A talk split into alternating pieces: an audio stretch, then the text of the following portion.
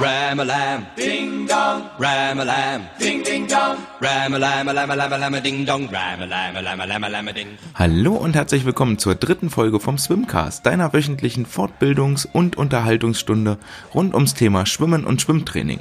Mein Name ist André und ich freue mich, dass du wieder eingeschaltet hast. In der heutigen Ausgabe haben wir allerhand Informationen im Gepäck. Es wird zum einen einmal einen kleinen Bericht geben, denn wir dürfen seit Montag wieder im Wasser in der Schwimmhalle trainieren und dann werden wir uns im Landtraining mit der Kniebeuge auseinandersetzen. Ich werde euch eine Aufgabe mit an die Hand geben, wo die Sportler sich selber fordern können und äh, sollen, je nachdem wie fit sie sich gerade fühlen oder wie fit sie halt generell sind. Also auch wieder eine Aufgabe, die schön alle Leistungsklassen abdeckt und wo ihr euch nicht so viele Gedanken machen müsst, dass die Abgangszeit vielleicht für den oder anderen zu schnell ist und für den anderen wieder zu langsam, sondern ähm, wo ihr wirklich die Möglichkeit habt, jeden Einzelnen äh, individuell zu fördern und zu unterstützen. Und dann werde ich im dritten Punkt noch eine kleine Wissenschaft der Woche vorstellen, die sich mit dem Körperbau von Schwimmern auseinandersetzt. Und dann lasst uns doch einsteigen am besten mit den Geschehnissen aus der letzten Woche. Was ist so alles vorgefallen und passiert? Wie gerade schon angedeutet, wir dürfen seit Montag wieder ins Wasser springen, in der Schwimmhalle trainieren. Da hatte ich ja schon mal ähm, kurz erzählt, dass wir aus den sechs Einzelbahnen, die wir bei uns im Schwimmbad haben, jetzt drei Doppelbahnen machen mussten, was witzigerweise tatsächlich dazu führt, dass die Sportler äh, auf der einen Seite hinschwimmen, am Beckenrand anschlagen, dann die fünf Meter zur anderen Seite laufen und sich dann dort wieder abstoßen. Vorrangig ein Problem bei den Jüngeren, aber auch bei den Älteren war so ein bisschen ähm, Chaos zu spüren in den ersten Tagen ist auch alles nicht so ganz einfach. Es gibt viele Regeln zu beachten, es sind ähm, viele, viele neue Umstände und ähm, das Ganze ist ziemlich durchorchestriert und durchsynchronisiert, damit auch ja niemand aus der Reihe tanzt. So betreten die Sportler den Vorraum in der Schwimmhalle, müssen dann nach links abbiegen und in die Leerbadumkleide gehen, wo sie sich nur zu dritt äh, gleichzeitig aufhalten dürfen, was logischerweise dazu, dazu führt, dass wenn wir dort mit drei Gruppen und 30 Sportlern dabei sind, dass sich das ganze Umziehprozedere doch schon etwas in die Länge ziehen kann. Das hat dazu geführt, dass wir am Montag äh, mit 10 Minuten Verspätung erst mit dem Training starten konnten, also von den 45 Minuten Trainingszeit dann nur noch 35 übrig blieben, plus der ganzen neuen Organisationsform. Ich hatte meine elf Aktiven, die ich dann auf einer Bahn versammelt habe, in zwei Gruppen eingeteilt, wobei eine Gruppe dann von der Wendenseite und eine Seite, Gruppe von der Startseite gestartet ist, um das Ganze äh, am Beckenrand etwas zu entzerren, denn auch dort müssen wir, wie überall sonst in der Schwimmhalle, die Abstandregeln von 1,50 Meter einhalten. Ähm, ja, das war bei den Sportlern natürlich ziemlich, äh, ziemlich kompliziert und schwierig. Als äh, Trainer musst du auch viel nach links und nach rechts laufen, hier was ansagen, da was ansagen. Also es, äh, die Meter, die wir da zurücklegen, verdoppeln oder verdreifachen sich sogar in dieser Dreiviertelstunde. Das ist schon ziemlich anstrengend. Weiterhin kommt erschwerend natürlich hinzu, dass die Kiddies vom Betreten der Schwimmhalle sowohl im Vorraum, vor der Schwimmhalle auch, im Vorraum, in der Umkleide, ähm, und am Beckenrand, bis sie dann ins Wasser gehen, permanent ihren Mund-Nasenschutz, ihre Maske tragen müssen und wer schon mal in der Schwimmhalle war und gerade jetzt in der Zeit, wo es so warm ist, der wird sicherlich verstehen und kann nachvollziehen, dass das äh, sehr, sehr nervig ist. Viel nerviger allerdings ist, dass wir äh, Trainer am Beckenrand auch mit Mund-Nasen-Maske das Training leiten müssen und da wird es nämlich schon richtig schwierig, noch ordentliche Ansagen zu machen. Denn wenn der Mund einmal so ein bisschen verdeckt ist, dann muss man eh schon etwas lauter reden, was in der Schwimmhalle sowieso schlecht ist aufgrund der Akustik, muss man sich sowieso schon anschreien und dann noch mit Hindernis vor den Lippen, das ist äh, ziemlich, ziemlich unpraktisch. Und äh, ja, ich hatte auch ziemlich Kopfschmerzen in den letzten zwei Tagen, aber was tut man nicht alles, um den Kindern nochmal ein bisschen Training zu ermöglichen? Immerhin haben sich ganz, ganz viele Leute dafür Gedanken gemacht, dass zum einen natürlich der Badleiter bzw. der Geschäftsführer von den Bäderbetrieben, der äh, Konzepte geschrieben hat, die beim Gesundheitsamt eingereicht hat, die dort genehmigt wurden. Dann hatte der äh, Sportservice von der Stadt Mülheim kurz noch Veto eingelegt bzw. einige Auflagen erteilt die sich uns nicht so ganz richtig erschlossen haben, warum, wieso, weshalb. Es hatte so ein bisschen den Eindruck von Schikane, aber dem äh, Sportservice leistet man dann Folge, damit die Schwimmhalle auch öffnen kann, so dass wir am Samstag, glaube ich, das finale Go gekriegt haben, dass wir Montag tatsächlich ins Wasser springen dürfen. Jetzt rechnen wir ganz, ganz fest damit, dass in den nächsten ein Wochen, anderthalb Wochen auch mal das Ordnungsamt bei uns vorbeigucken wird und kontrolliert, ob denn die Regeln und Richtlinien auch eingehalten werden. Denn das ist an anderen Stellen hier bei uns schon passiert. Sowohl bei den Badmintonspielern standen die schon in der Halle, als auch ähm, vor einer Eisdiele, die dann leider tatsächlich geschlossen wurde, weil sich die äh, Kundschaft dort nicht die 50 Meter von der äh, von dem Eissalon wegbewegt hat, um ihr Eis zu essen. Und damit schloss dann auch dies, äh, das, das, das, die Eisdiele. Und das möchten wir ja gerne vermeiden. Jetzt, wo so viel Mühe, Herzblut und Liebe reingeflossen ist und nach den ersten zwei Sichtungen, also am Montag und am Dienstag beim Training, haben die Sportler das auch äh, dringend nötig, nochmal ins Wasser zu kommen, bevor wir in zweieinhalb Wochen wieder in die Sommerpause gehen. Das Ganze stellt sich an vielen Punkten fest. Also die Wasserlage ist nicht mehr so dolle. Ähm, es fehlt so generell die Grundspannung. Der ganze, also viel Speed ist verloren gegangen, ähm, viel Schnelligkeit bei den Kiddies. Äh, das lässt sich auch mit Landtraining und Krafttraining wirklich nur sehr, sehr schwer ausgleichen. Wobei aber auch klar festzustellen ist, dass wir vom ersten zum zweiten Tag nicht nur organisatorisch, sondern auch leistungstechnisch schon einen klaren Sprung hatten. Organisatorisch gab es am zweiten Tag tatsächlich auch ein kleines Lob vom Badpersonal, weil wir uns äh, am ersten Tag sehr, sehr gut äh, organisiert und strukturiert präsentiert haben. Es gibt dann auch so eine kleine Anwesenheitsliste, die am Anfang ausgefüllt wird. Die wird einmal in den Briefkasten geworfen von dem Badbetreiber und ähm, ja, dann Abstand halten und so weiter und so fort. Das ist alles nicht so ganz einfach, aber die Lob ist dann doch mal eine, eine wohlwollende Bestärkung in dem Verhalten und dass wir uns wohl offensichtlich nicht so schlecht anstellen.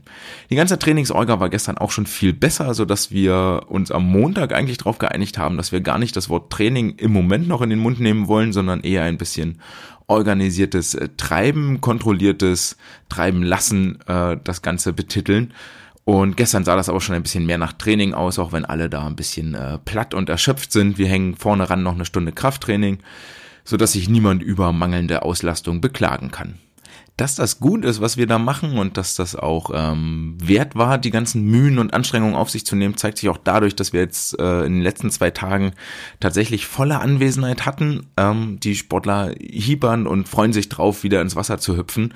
Und dem wollen wir natürlich sehr, sehr gerne Rechnung tragen, denn ähm, ja, danach folgen ja schon wieder vier Wochen Pause und am Ende des Jahres sollen ja wieder Wettkämpfe geschwommen werden.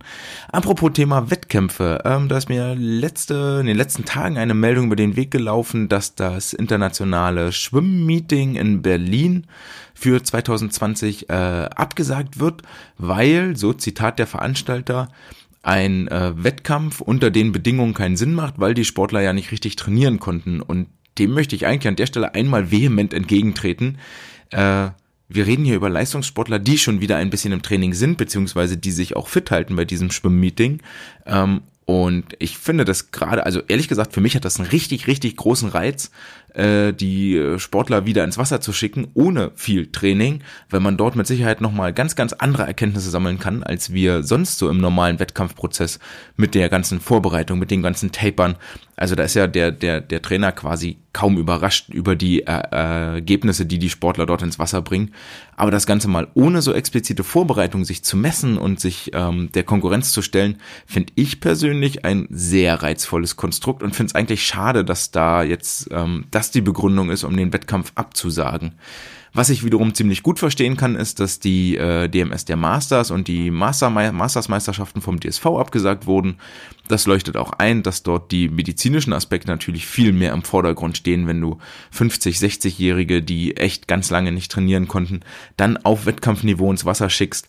Ähm, das kann nicht gesund sein in dem Alter und da wir in den letzten Jahren tragischerweise den ein oder anderen ähm, Todesfall tatsächlich hatten auf solchen Masters-Meisterschaften, also ich glaube zwei gab es da in den letzten Jahren, was zwei zu viel sind, äh, sollte da auf jeden Fall Rücksicht genommen werden und die Gesundheit ganz klar im Vordergrund stehen. Für die Altersgruppe und die Sportler, also auch mit, mit 40 oder Mitte 30, würde ich da schon sagen, da sollte dringend ähm, ein bisschen mehr Vorbereitung investiert werden.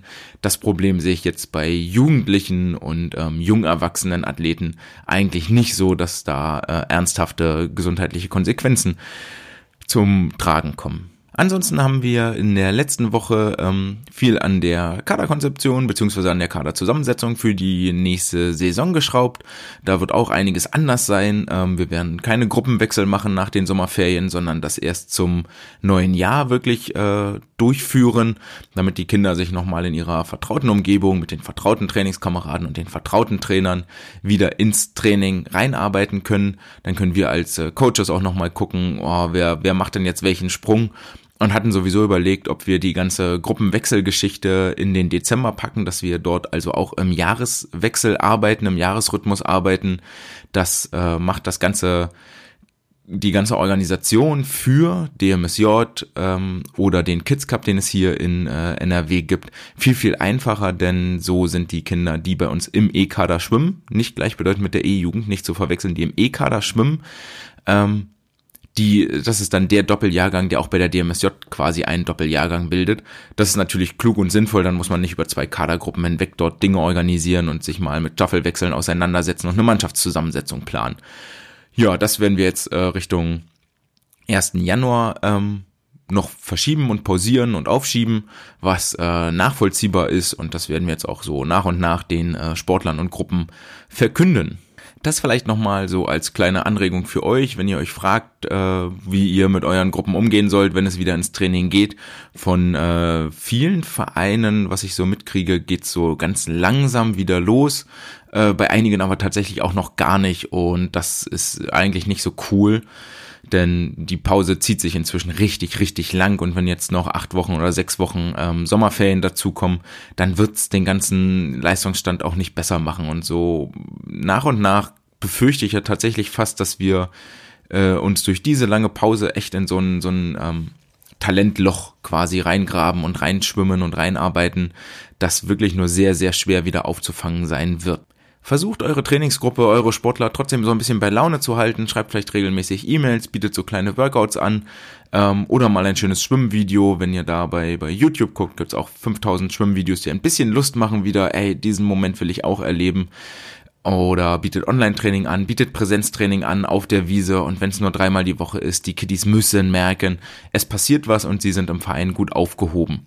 Da muss man wohl ehrlicherweise auch sagen, da haben wir noch ein bisschen äh, Nachholpotenzial bei uns in äh, Mülheim gehabt. Also es hätte man etwas besser handeln können, die Situation wobei wir aber auch natürlich viel mit einem ehrenamtlichen Trainerteam arbeiten, die das äh, die ganze Beckenrandarbeit, die Organisation, die Wettkampfstruktur neben ihrem Hauptberuf noch machen und ich da durchaus ein bisschen Verständnis hege, wenn äh, sich alle im März, wo die Saison sowieso sehr, sehr lang wird und man sich eigentlich schon so ein bisschen Richtung Sommer freut und froh ist, dass es bald vorbei ist, weil es sehr stressig ist, äh, wenn man da im März erstmal im ersten Moment sich zurücknimmt und sagt, oh, mal Füße hochlegen. Das hat mit Sicherheit auch den Sportlern ziemlich gut getan, ähm, mal etwas anderes zu machen. Also ich merke eine, eine hohe Motivation im Moment und dadurch, dass äh, im Prinzip alle wieder da sind, äh, freuen sich auch alle wieder, dass es losgeht. Aber zwischendrin darf der, darf der Kontakt nicht abreißen, weil sonst kommen die äh, Kiddies gar nicht erst wieder. Und da würde ich euch echt nochmal drauf aufmerksam machen. Haltet den Kontakt und sorgt dafür, dass sie weiterhin gut unterhalten sind. Und beim Thema Unterhaltung sind wir auch bei der Aufgabe der Woche angekommen. Ich hatte euch versprochen, dass es hier ganz individuell wird und jeder sich selbst fordern und fördern kann und ihr nicht so viel Rücksicht nehmen müsst auf den Leistungsstand der einzelnen Aktiven. Und diese ganzen Anforderungen, die sehr vielschichtig sind, erfolgt das äh, Set, das ich unter dem Namen Backstroke Go kennengelernt habe, also sowas wie Los geht's. Vielleicht nennt man das im Deutschen am besten das äh, Los geht's Set. Vielleicht finden wir auch noch einen anderen Namen dafür. Also egal, welches Startkommando ihr auch immer gebt. Bei mir ist das so ein typisches und ab.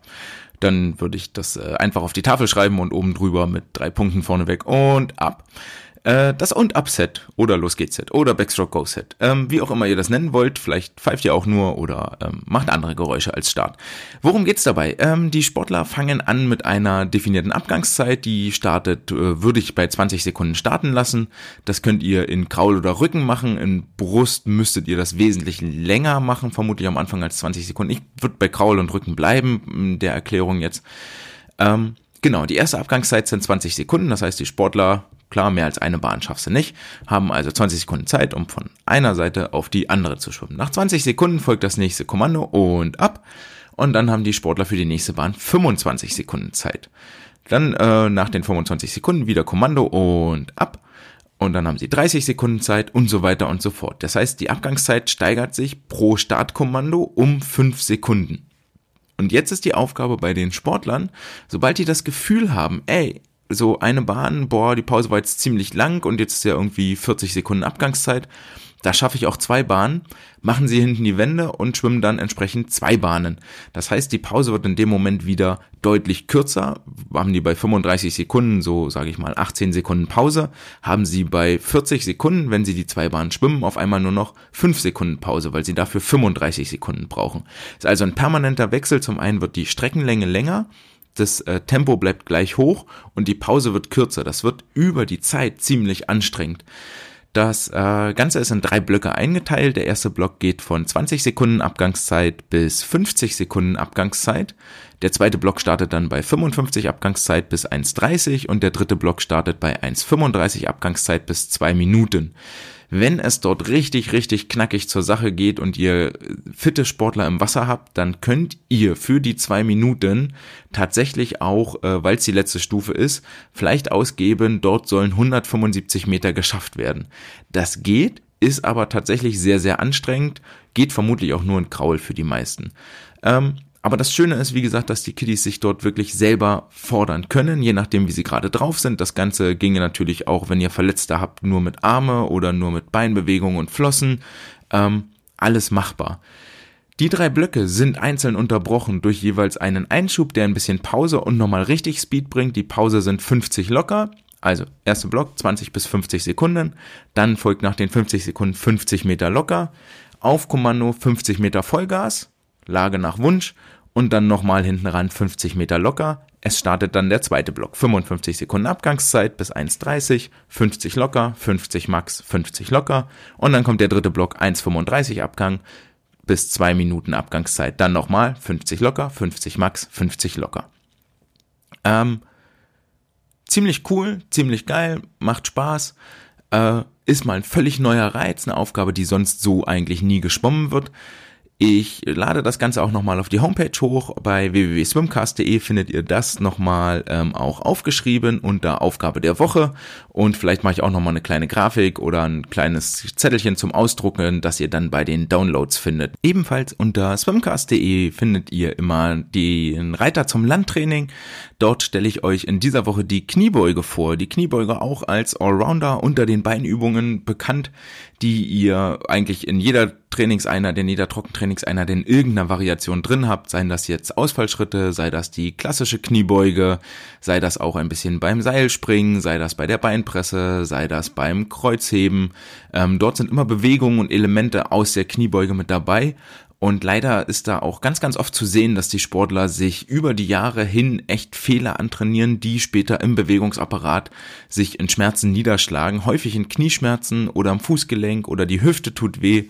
Das sind alles ähm, manchmal auch Kopfschmerzen. Das sind alles Konsequenzen, die aus Fehlern im unteren Stützapparat resultieren. Und ihr habt mit der Kniebeuge eigentlich eine ziemlich mächtige Waffe in der Hand, um diese ganzen Fehlbelastungen und um diese Fehlstellungen A zu vermeiden oder B, wenn sie da sind, auch zu korrigieren. Ihr müsst dafür nur auf die richtigen Sachen achten. Im Grundsatz gilt in der Ausgangsposition aufrecht, ähm, die Gelenke übereinander gestapelt, also Knie über Fußgelenk, Hüfte über Knie, Schulter über Hüftgelenk, aufrecht stehend, stark und groß. Ähm, die Füße sind hüftbreit und die Zehen zeigen nach vorn. Wenn ihr Sportler habt, die sehr, sehr groß sind, dann können die Füße auch gerne noch etwas breiter als hüftbreit sein. Dann äh, nimmt das ein bisschen die Belastung, den Stress von den Knien weg. Die Bewegungsbeschreibung ist relativ einfach. Die Knie beugen sich. Als ähm, Hilfsmittel im Kopf solltet ihr äh, euch vorstellen, dass der Körperschwerpunkt sich zwischen die Füße bewegt. Das heißt, der Popo geht ein bisschen nach hinten raus, die Knie schieben nach vorn Vielleicht auch als schönes Bild, ihr habt eine Schlinge um eure Knie, die die Knie nach vorne zieht und ihr habt eine Schlinge um eure Hüfte, die die Hüfte nach hinten zieht. Dann senkt sich der Körperschwerpunkt nach unten Richtung Füße. Wichtig dabei, dass die Schultern über der Hüfte bleiben und die Knie beugen sich bis auf 90 Grad. Hier ist auch ein ganz, ganz wichtiger Unterschied zum Kreuzheben bzw. zum Deadlift. Denn beim Deadlift und Kreuzheben geht es darum, dass ihr aus dem Rücken das Gewicht nach oben zieht. Hier wäre es also so, dass die Schultern ganz klar nach vorne kippen, mit geradem Rücken ähm, sich, sich der Hüftwinkel massiv verkleinert Und bei der Kniebeuge wiederum soll der Hüftwinkel weit offen bleiben, so wirklich ruhig bei 90 Grad stehen bleiben. Das ist das Ziel. Wenn die Kiddies das nicht schaffen, ist das meistens ähm, eine Aussage dafür, dass sie über den äh, Gluteus maximus, über den Po-Muskel, über den unteren Rücken mangelhaft gedehnt sind und dort nicht beweglich genug sind. Wenn sich die Füße dabei vom Boden lösen, ist es eine fehlende Beweglichkeit im Fußgelenk, in der Wade, dann müsst ihr dort rangehen. Auf jeden Fall lasst die Kinder nur so weit runtergehen, dass der Rücken aufrecht bleibt und dass die Fußsohle weiter komplett Druck über die ganzen, über den ganzen Fuß auf den Boden hat. Ähm, die Armhaltung hierbei ist völlig egal, die kann über dem Kopf sein, hinter dem Kopf, nach vorne ausgestreckt, hinter dem Rücken. Wenn ihr ein bisschen Probleme habt, den Rücken gerade zu halten, dann nehmt die Hände hinter den Rücken zusammen. Da habt ihr es erstmal am leichtesten, dass der Rücken gerade bleibt. Zieht den Bauch ein bisschen rein, wenn ihr unten seid im 90 Grad Winkel, einmal kurz kontrollieren. Häufig wandert die Hüfte nach hinten raus und macht so einen kleinen Entenhintern. Kippt dort ganz aktiv das Becken einmal nach vorn, zieht den Bauchnabel nach innen, kippt das Becken Richtung Bauchnabel ähm, dann kriegt ihr einen geraderen Rücken und äh, habt nicht das Problem, dass ihr dort irgendwo hinten in der unteren Wirbelsäule eine, eine sehr große Belastung und sehr großen Stress drauf, äh, drauf bringt. Äh, die beanspruchte Muskulatur dabei ist ganz klar, ist der Quadrizeps und die Hamstrings, also der vordere äh, Oberschenkelmuskel und der hintere Oberschenkelmuskel. Wenn ihr in verschiedenen Varianten die Fußhaltung variiert, könnt ihr noch andere Muskelgruppen stärker mit beanspruchen. Zum Beispiel, wenn ihr die Zähne nach außen dreht, dann ähm, müsst ihr gucken, dass das Knie sich weiterhin äh, Richtung Zehenspitzen schiebt, in Verlängerung der Zehenspitzen, also sich in dieser Achse bewegt, das Knie über den Fußgelenken stehen bleibt. Wenn Sportler eh schon instabile Knie haben, dann lasst das einfach sein, aber die ähm, Knie sollten in einer Achse über den Fußgelenken bleiben. Also müsst ihr äh, die Oberschenkel ganz bewusst nach außen drücken, deswegen habt ihr viel mehr Adduktoren und Abduktoren dabei.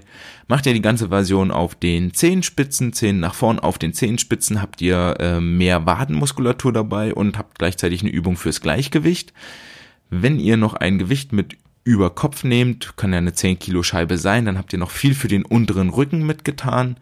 Wenn ihr die Füße generell sehr, sehr breit macht, kommt ihr auch nochmal mit auf die Adduktoren und Abduktoren. Wenn ihr die Füße sehr schmal macht, dann bleibt ihr wirklich ganz viel bei den Quadrizeps und bei den Hamstrings. Also je nachdem, ne, die ganzen Fußvarianten, Zehenspitzen nach vorn, Zehenspitzen nach außen, auf den Zehenspitzen stehend, Füße sehr breit, Füße sehr schmal. Das sind so im Großen und Ganzen die Varianten, die ihr da habt. Achtet immer auf eine saubere Ausführung, dass die Knie stabil sind, Druck über die gesamte Fußfläche, über den gesamten Fuß, äh, sich die Fersen nicht lösen und geht nur so tief runter, wie der Rücken auch gerade und aufrecht bleibt. Alles andere ist eine Beweglichkeitsgeschichte. Trainiert dort keine Fehler an, bringt das von Anfang an sauber bei und dann habt ihr später auch richtig Freude an ähm, Übungen wie Kreuzheben, an Ausfallschritten, an der Beinpresse und so weiter und so fort. Und damit sind wir beim letzten Thema der heutigen Woche schon tatsächlich angekommen, aber es sind auch inzwischen gute 22 Minuten rum und ich möchte euch ja nicht äh, unnötig von eurer Arbeit abhalten.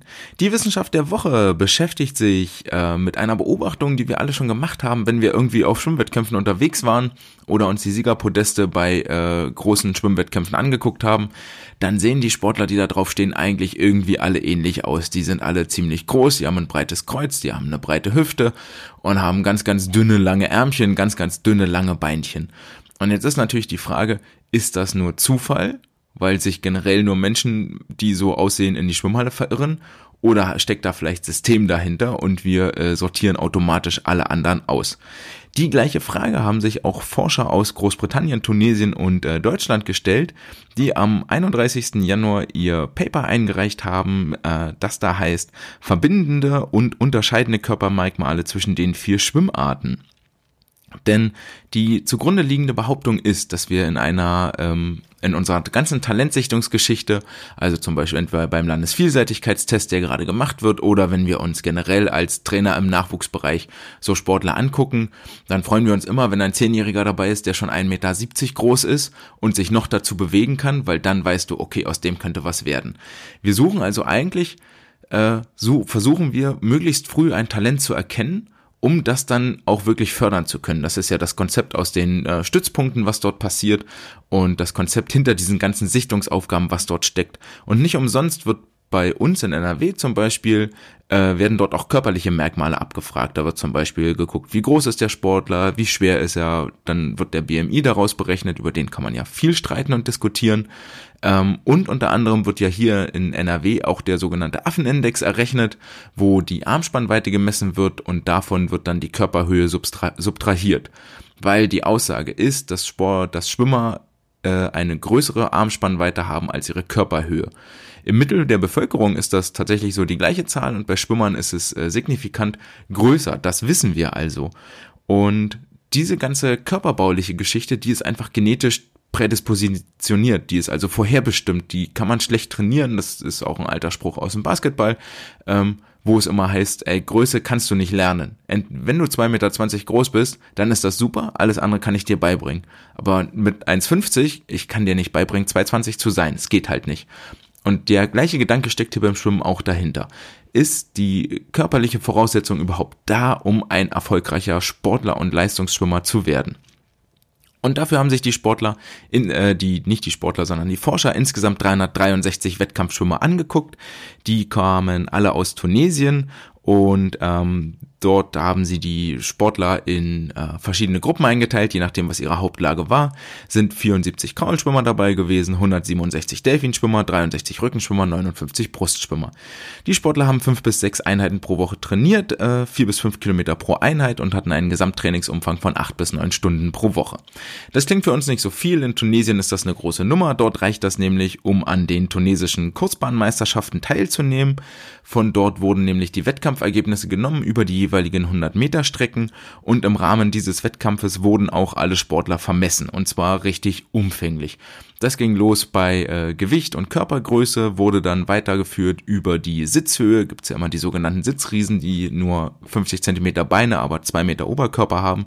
Äh, genau, die Sitzhöhe, Körperfettanteil, die Masse, die Größe, die Armlänge, die Beinlänge, die Umfänge an den verschiedenen Gelenken, ähm, die Spannweite, die Schulterbreite, die Hüftbreite. Also viel, viel Daten gesammelt, um für alles eine Aussage treffen zu können. Und dann ist das Ganze in ein statistisches Modell eingeflossen. Das ist ganz viel Mathe. Das langweilt jetzt eigentlich auch nur, wenn man das erzählt. Ähm, aber man kann über statistische Modelle dann eben draus rechnen, okay, erfolgreiche Sportler zeigen welche Körpermerkmale. Und dort kommt man dann insgesamt auf sieben Merkmale, die für alle vier Schwimmarten gleich sind, die also alle vier Schwimmarten gleichermaßen positiv oder negativ beeinflussen. Dort äh, steht an alleroberster Stelle steht der Körperfettanteil, der im Gegensatz zur Größe oder ähm, zur, was war das zweite? Das eine war die Größe und das andere war das Gewicht, richtig.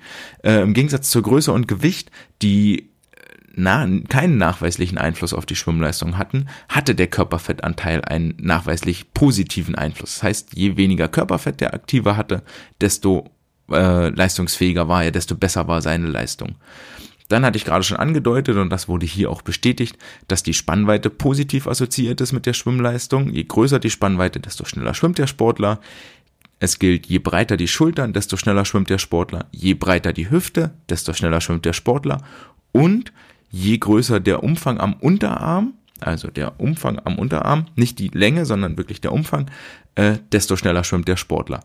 Negativ assoziiert mit der Leistung in den vier Schwimmarten war tatsächlich die Unterarmlänge. Das heißt, je länger der Unterarm, desto langsamer war der Sportler und der Armumfang im entspannten Zustand war negativ assoziiert. Das heißt, ähm, je dünner der Armumfang im entspannten Zustand, desto schlechter ist der Sportler geschwommen. Hieraus äh, möchte ich eine Sache auch nochmal klarstellen, äh, denn man kann dann noch das Verhältnis ausrechnen zwischen Spannweite und Unterarmlänge um die Leute rauszuixen, die eine riesige Spannweite haben, weil ihr Unterarm sehr, sehr lang ist. Äh, denn ein langer Unterarm ist negativ assoziiert. Das heißt, eigentlich möchtest du eine riesige Spannweite haben, wovon ganz viel aus dem Oberarm kommt und nur ein ganz kleines bisschen aus dem Unterarm, ganz übertrieben gesagt. Und da erkennen wir schon, dass im Prinzip da so eine ganz, ganz klassische äh, Schwimmerstatur bei rumkommt.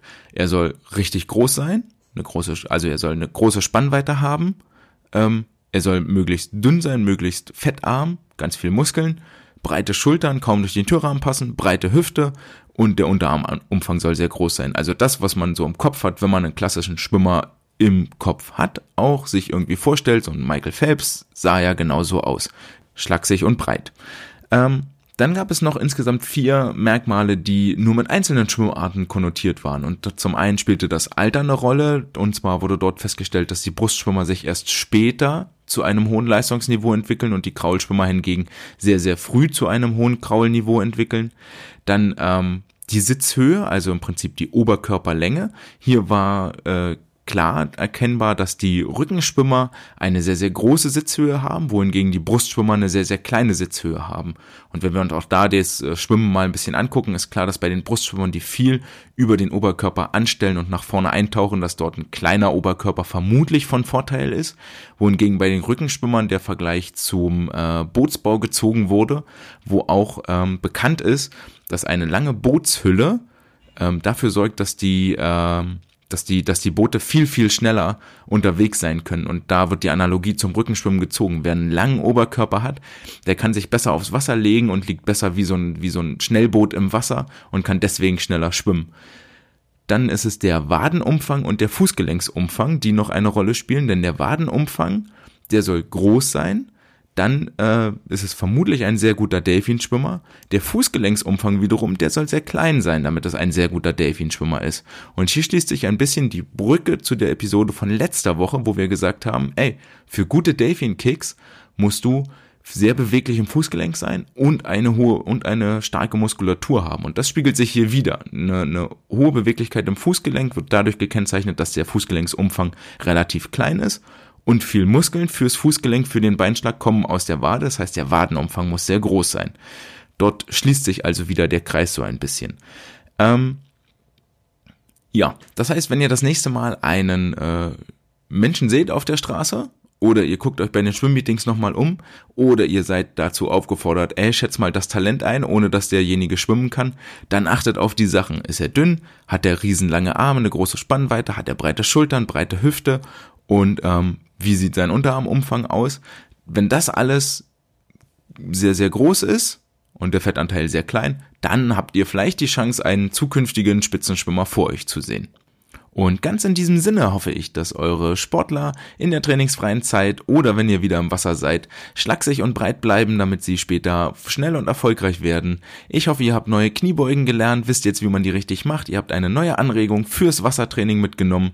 Wenn ihr Fragen, Kritiken, Anregungen habt, dann schreibt mir gerne an andre.swimcast.de, folgt mir auf Instagram, der Swimcast oder besucht meine Homepage www.swimcast.de, guckt dort in die Download-Section, lest nochmal nach, was wir heute besprochen haben. Ich freue mich mich, wenn ihr nächste Woche wieder dabei seid. Ciao!